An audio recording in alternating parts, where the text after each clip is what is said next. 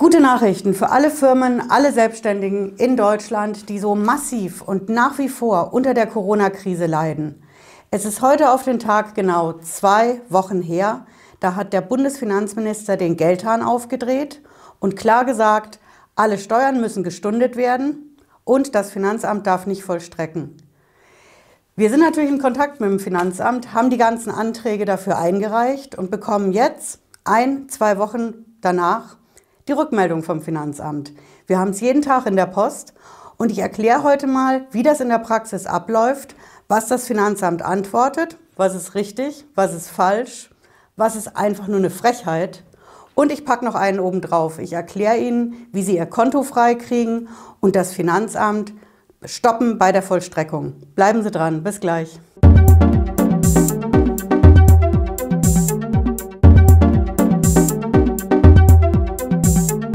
Ich bin Patricia Lederer, ich bin Rechtsanwältin in der Frankfurter Steuerrechtskanzlei Lederer Law. Ich freue mich, dass Sie heute dabei sind und dass Sie mehr wissen wollen, wie Sie Ihre Firma in dieser schweren Corona-Krise retten können. Im Endeffekt sind es 5 Punkte, die wir als Unternehmer heutzutage in dieser Krise wissen müssen, wie wir unser Geld retten, unsere Mitarbeiter, die Arbeitsplätze. Punkt 1 ist natürlich der allerwichtigste Punkt, Corona-Soforthilfe. Das läuft seit Freitag letzter Woche, hier in Hessen leider erst seit Montag, geht online zu beantragen. Bei uns war es beim Regierungspräsidium. Das ist auch soweit relativ unbürokratisch gelaufen, mal abgesehen davon, dass die Server total überlastet sind. Der Refresh-Button hat da auch nicht wirklich was genützt. Es gibt sogar ein Merkblatt vorher, wo genau drin steht, was man dafür alles an Infos braucht. Steuernummer, Rechtsform, solche Sachen, denn nach 15 Minuten, 30 Minuten, bei uns war es auch nach 5 Minuten, fliege ich aus der Leitung wieder raus und kann von vorne anfangen.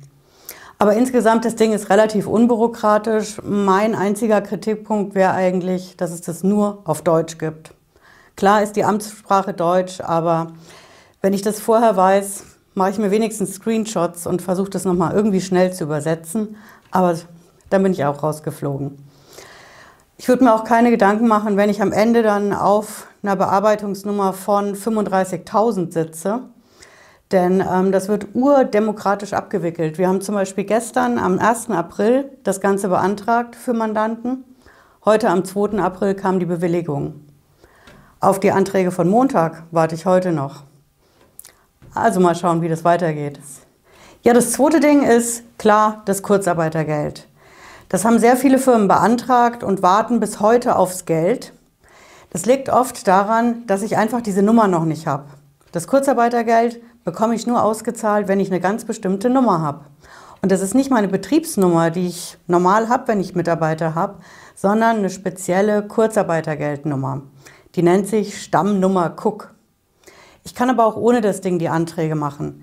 Ich mache den Antrag auf das Kurzarbeitergeld.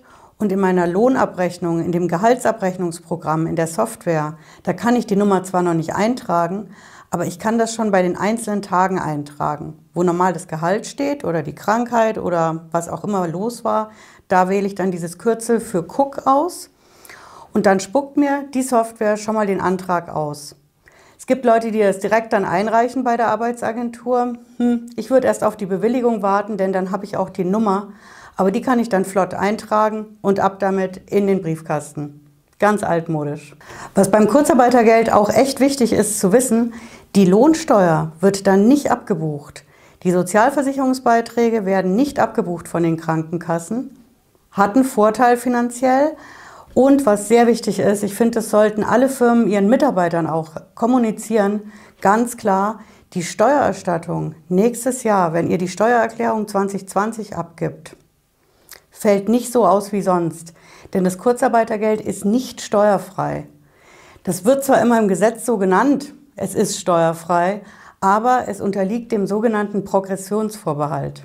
Progressionsvorbehalt ist typisch Steuersprache, der heißt im Endeffekt, mein gesamtes Jahreseinkommen hat einen bestimmten Steuersatz und der erhöht sich, anders als sonst, weil ich eben dieses Kurzarbeitergeld bekommen habe.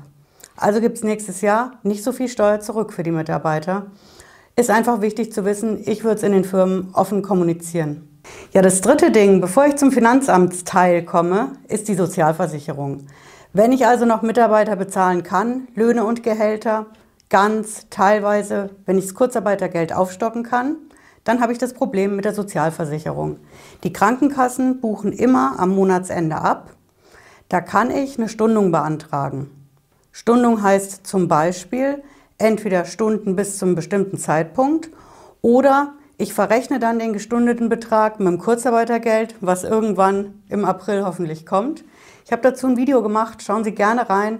Wir haben da auch einen Antrag drin, einen Musterantrag, den Sie bei den Krankenkassen einreichen können.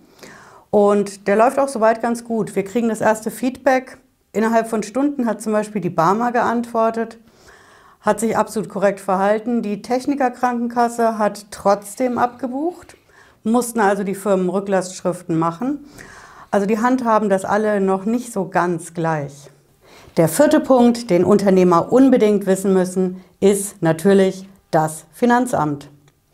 Als die Nachricht vor 2 Wochen reinkam, dass das Bundesfinanzministerium alle Steuern stundet, dass die Vollstreckungen gestoppt werden müssen, das konnten viele nicht glauben. Die haben gesagt, das klingt zu gut, um wahr zu sein. Es ist definitiv wahr. Schauen Sie unser Video dazu an, da ist auch die Quelle drin, das offizielle Dokument aus Berlin. Auch das von unserem hessischen Finanzminister, der am Samstag leider gestorben ist, aber der hat als eine seiner letzten Amtshandlungen ganz klar gesagt, die Umsatzsteuer-Sondervorauszahlung, die jedes Jahr im Frühjahr zusätzlich zu den ganzen anderen Steuern reinknallt, die können sich Unternehmer direkt erstatten lassen. Ja, als das reinkam, das war vor 2 Wochen, haben wir natürlich alle Anträge gestellt bei den Finanzämtern. Und ich berichte jetzt mal, wie die Finanzämter darauf antworten. Es gibt konkret 3 Möglichkeiten, die wir jetzt in der Praxis hier reinbekommen. Die eine ist, das Finanzamt macht alles richtig. Die andere ist, es macht alles falsch. Und die dritte ist wirklich einfach nur frech.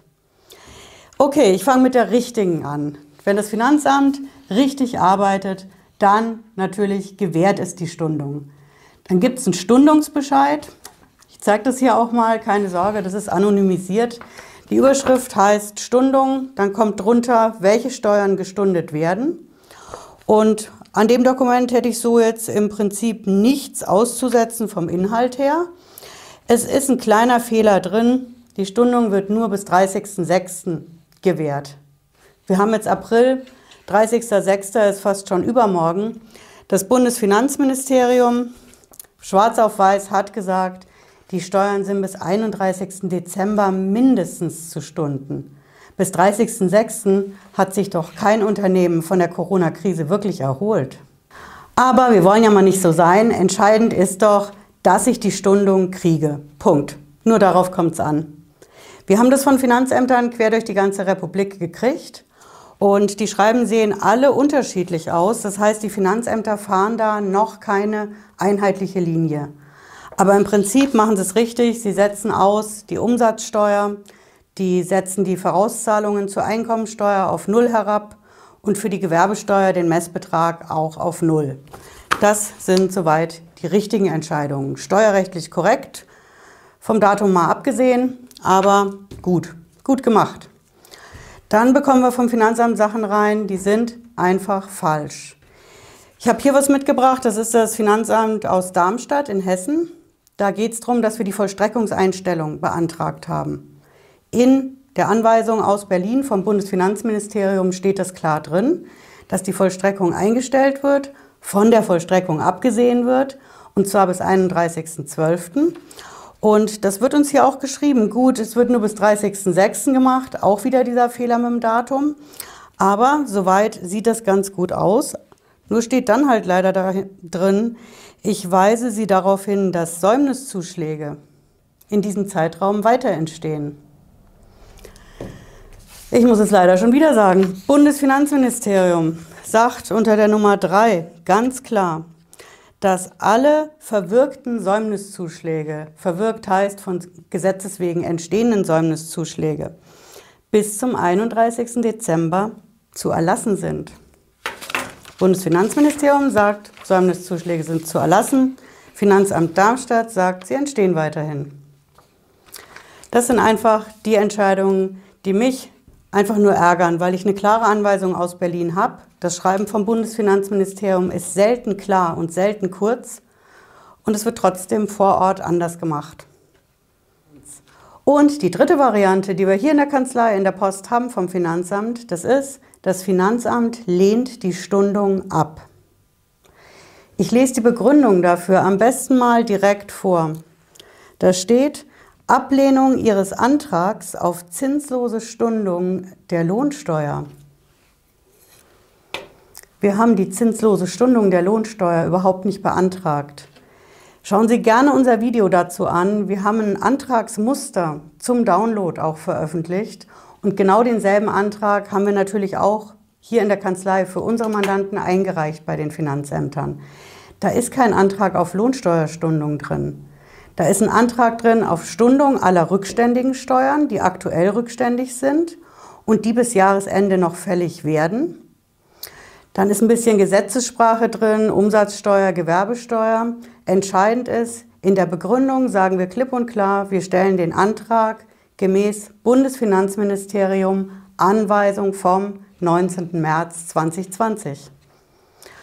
Ja, und das ist halt jetzt ein bisschen Steuersprache, aber in diesem Bundesfinanzministeriumsschreiben steht ganz klipp und klar auf der ersten Seite drin, das ist der letzte Satz, Paragraph 222 Satz 3 und 4 AO bleibt unberührt. Das heißt, in echt, Lohnsteuer kann nicht gestundet werden, kann man auch gar nicht beantragen. In dem 222 in der Abgabenordnung, schauen Sie gerne hier unten in den Link rein. Da steht drin, dass man, wenn man eine Steuer für jemand anders schuldet und dafür haftet, als Arbeitgeber für die Lohnsteuer der Mitarbeiter, dann kann man die natürlich nicht stunden. Es sei denn, ich habe Kurzarbeitergeld beantragt und die wird trotzdem abgebucht. Egal. Entscheidend ist, das Bundesfinanzministerium hat von Anfang an gesagt, die Lohnsteuer kann gar nicht gestundet werden. Deswegen haben wir das auch nicht beantragt. Und trotzdem schreibt das Finanzamt sowas. Jetzt kann ich natürlich sagen, gelesen, gelacht, gelöscht. Hauptsache, ich kriege die Steuer gestundet für die Steuern, für die ich es beantragt habe. Ich kann aber auch einfach das hier machen. Ja, jetzt komme ich zum fünften und wahrscheinlich wichtigsten Punkt. Das ist die Vollstreckung durch das Finanzamt. Und die kann jeden treffen. Die kann jeden Unternehmer treffen, der Ärger mit dem Finanzamt hat, entweder weil er in der Vergangenheit vor der Corona-Krise Streit um die Steuer mit dem Finanzamt hatte oder weil er jetzt in der Krise auch Streit mit dem Finanzamt hat. Zum Beispiel, das habe ich hier in der Praxis, wir haben Mandanten, die im Januar, Februar noch Steuern bezahlen konnten, ganz regulär, und die wollen die jetzt zurückhaben, können sie zurückbekommen, laut Bundesfinanzministerium. Das Finanzamt zahlt aber nicht aus. Das geht einfach alles zu schnell momentan für die Beamtenapparate. Und ich schulde aber zum Beispiel gleichzeitig aktuell eine Steuer ans Finanzamt. Also gehen wir hin und sagen, okay, wir wollen das verrechnet haben. Bitte nehmt die Steuer aus dem Januar, zahlt uns die nicht aus, obwohl ihr es müsstet, und verrechnet es. Diese Anträge dauern beim Finanzamt, dass die überhaupt erstmal bearbeitet werden. Finanzbeamte sind viele im Homeoffice. Viele stellen Antrag auf Homeoffice. Das geht nicht so ruckzuck wie bei uns zum Beispiel. Es dauert. Das heißt, ich habe eine Vollstreckungslage. Und Vollstreckungslage heißt, das Finanzamt kann mir auch aktuell das Konto einfrieren. Können heißt, Sie können es faktisch. Rechtlich, von der Steuer her, dürfen Sie es nicht. Das ist auch eine ganz klare Ansage vom Bundesfinanzministerium in dem Schreiben vom 19. März auf der 2. Seite. Schauen Sie wirklich hier unten im Link nach. Es steht unter der Nummer 3 klipp und klar. Das Finanzamt soll von der Vollstreckung absehen bis zum 31.12.20 mindestens wieder. Mindestens. Und ja, auf die Sache bekommen wir hier in der Kanzlei konkret auch wieder zwei Varianten vom Finanzamt rein. Die erste Variante ist ganz klar, das Finanzamt macht alles richtig. Ich habe hier so ein Beispiel mitgebracht. Das ist ein Finanzamt aus Hessen und der entscheidende Satz ist der: Die Pfändungs- und Einziehungsverfügung vom so und so vielten wird hiermit aufgehoben. Pfändungs- und Einziehungsverfügung, muss man wissen, in der Steuersprache ist das die Kontensperre. Die wird hiermit aufgehoben. Das ist ein Schreiben, was wir jetzt Ende März reingekriegt haben, auf unseren Antrag. Das ist korrekt. Alles richtig gemacht, kann ich nur sagen. Die andere Variante ist das Gegenteil davon. Wir kriegen das nach wie vor in der Kanzlei, in der Post, dass das Finanzamt Konten sperrt. Nach dem 19. März, der Anweisung aus Berlin, sperrt das Finanzamt weiterhin Konten. Das ist falsch, das ist steuerrechtlich unzulässig und natürlich kann man das angreifen. Ganz wichtig, wieder hier unten der Link, Bundesfinanzministerium hat dazu eine ganz klare Ansage gemacht. Und das heißt klipp und klar, Kontensperrungen muss das Finanzamt aufheben. Es muss die Konten freigeben. Es muss alle Vollstreckungsmaßnahmen zurücknehmen. Alle Vollstreckungsmaßnahmen heißt zum Beispiel die Gewerbeuntersagung. Die Gewerbeuntersagung muss es zurücknehmen. Es muss zum Beispiel die Zwangsversteigerung von Immobilien einstellen.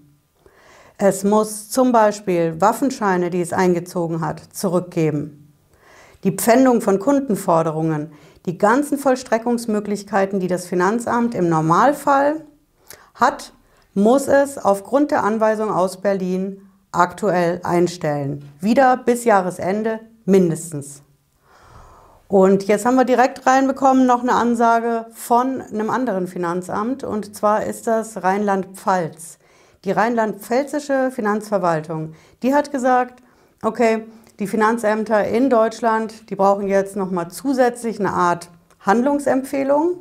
Bundesfinanzministerium war uns nicht klar genug. Und wir machen ein Schreiben. Ich habe auch das hier mitgebracht. Sie sehen es auch hier unten im Link. Das ist ein Schreiben vom 24. März und ist gerichtet an den Präsidenten der Steuerberaterkammer und an den des Steuerberaterverbands in Rheinland-Pfalz. Da stehen ein paar Selbstverständlichkeiten drin. Zum Beispiel, die Stundungen können bis 31.12.2020 gewährt werden. Das haben wir alles schon im Schreiben vom Bundesfinanzministerium. Aber das dickste Ding ist auf der Seite 3, ganz oben. Ich weise jedoch darauf hin, dass Sicherungsmaßnahmen, unter anderem Zwangssicherungshypothek, im Einzelfall möglich bleiben. Und das ist natürlich ein starkes Stück. Zwangssicherungshypothek, das ist eine Vollstreckungsmaßnahme des Finanzamts für Steuerpflichtige, die Ärger mit dem Finanzamt haben, die einen Steuerstreit haben und die Steine haben. Das heißt, die eine Immobilie haben oder mehrere. Da kann das Finanzamt im Grundbuch Zwangssicherungshypotheken eintragen lassen. Damit belasten die die Immobilie und als nächstes versuchen sie, sie zwangs zu versteigern. Und jetzt in der Corona-Krise kommt hier aus Rheinland-Pfalz eine Empfehlung für alle Bundesländer, die Ansage, dass solche Zwangssicherungshypotheken im Grundbuch im Einzelfall bestehen bleiben sollen. Das heißt im Klartext, die Zwangssicherungshypothek, die das Finanzamt eintragen lässt für eine Immobilie im Grundbuch, muss trotz Corona-Krise drin stehen bleiben und darf nicht gelöscht werden. Das ist ein starkes Stück. Ich kann in das Schreiben vom Bundesfinanzministerium, dem obersten Dienstherrn, so lang reingucken, wie ich will auf diese 1,5 Seiten. Das finde ich da nirgendwo. Ich finde allein die klare Ansage auf der 2. Seite unter der Nummer 3, dass das Finanzamt von Vollstreckungsmaßnahmen bis Jahresende mindestens absehen soll. Zu Zwangssicherungshypotheken, die in den Grundbüchern stehen bleiben sollen, sehe ich da rein gar nichts. Und das hat drastische Auswirkungen, denn wenn die Zwangssicherungshypothek im Grundbuch stehen bleibt, habe ich als Unternehmer ein Problem. Ich versuche ja aktuell, meine Liquidität für meine Firma, für meine Mitarbeiter zu sichern. Also ergreife ich verschiedene Aktionen, Maßnahmen. Unter anderem beantrage ich zum Beispiel die Soforthilfe und ich beantrage vor allen Dingen Kredite. Bei den kommunalen Banken, bei der KfW, bei der Hausbank, egal. Egal, bei welcher Bank ich einen Kredit beantrage, die Bank will eine Sicherheit sehen. Ob für 10%, für 20%, zu welchen Konditionen auch, mit welchem Zinssatz. Das hängt entscheidend davon ab, welche Sicherheiten ich bieten kann. Ich habe ja aktuell so gut wie keine Planbarkeit. Das heißt, ich kann nicht sagen, wie ich wieder rauskommen will aus der Krise. Was ist mein 6 oder 12 oder 24 Monate Finanzplan? Das ist in der aktuellen Lage unmöglich. Das heißt, ich muss mit Sicherheiten aufwarten können. Und als Sicherheit dient meine Immobilie. Wenn da aber eine Zwangshypothek drin steht vom Finanzamt, kann ich die Immobilie der Bank wirklich nicht als Sicherheit anbieten. Und genau das ist das Problem, was das Finanzamt, was die Finanzverwaltung von Rheinland-Pfalz mit dieser Ansage verursacht. Sie erschwert oder macht unmöglich, dass ich als Firma einen Bankkredit zur Sicherung meiner Firma, zum Überleben der Firma und der Mitarbeiter in dieser schweren Finanzkrise, Corona-Krise, stellen kann. Ja, ich fasse es gern nochmal zusammen. Die 5 Dinge, die Unternehmer und Selbstständige jetzt in der Corona-Krise wissen müssen. Erster Punkt, Corona-Soforthilfe beantragen. Eine schnelle Internetverbindung schadet nicht. Es ist relativ unbürokratisch und es geht absolut demokratisch zu. Die Letzten sind manchmal die Ersten. Zweiter Punkt, Kurzarbeitergeld beantragen. Es gibt ein paar formelle Fallstricke, zum Beispiel diese fehlende Kurzarbeitergeldnummer. Die muss ich einfach wissen und trotzdem handeln. Und ich sollte meine Mitarbeiter informieren, dass beim Kurzarbeitergeld die Steuerlast nächstes Jahr kommt, weil es eben nur steuerfrei heißt, aber nicht ist. Dritter Punkt, sehr wichtig, die Sozialversicherungen. Ich kann sie stunden, ich muss dafür einen speziellen Antrag stellen und wenn die Sozialversicherungen das ablehnen, nicht entmutigen lassen, Rücklastschrift machen. Vierter Punkt, beim Finanzamt. Es gibt Geld vom Finanzamt zurück, ich kann die aktuellen Steuern stunden und das Ganze gilt bis mindestens Jahresende. Wenn das Finanzamt Ihre Anträge ablehnt, nicht entmutigen lassen, nachfassen, nachtarocken. Schreiben Sie es hier auch gerne unten in die Kommentare rein, denn wenn das Finanzamt diese Anträge ablehnt, ist das unzulässig.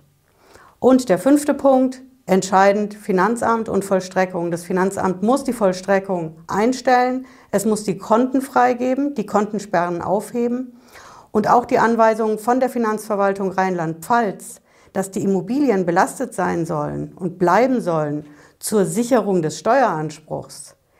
Diese Anweisung ist meiner Meinung nach steuerrechtlich unzulässig und auf jeden Fall anfechtbar, denn sie widerspricht ganz klar den Anweisungen des Bundesfinanzministeriums vom 19. März 2020.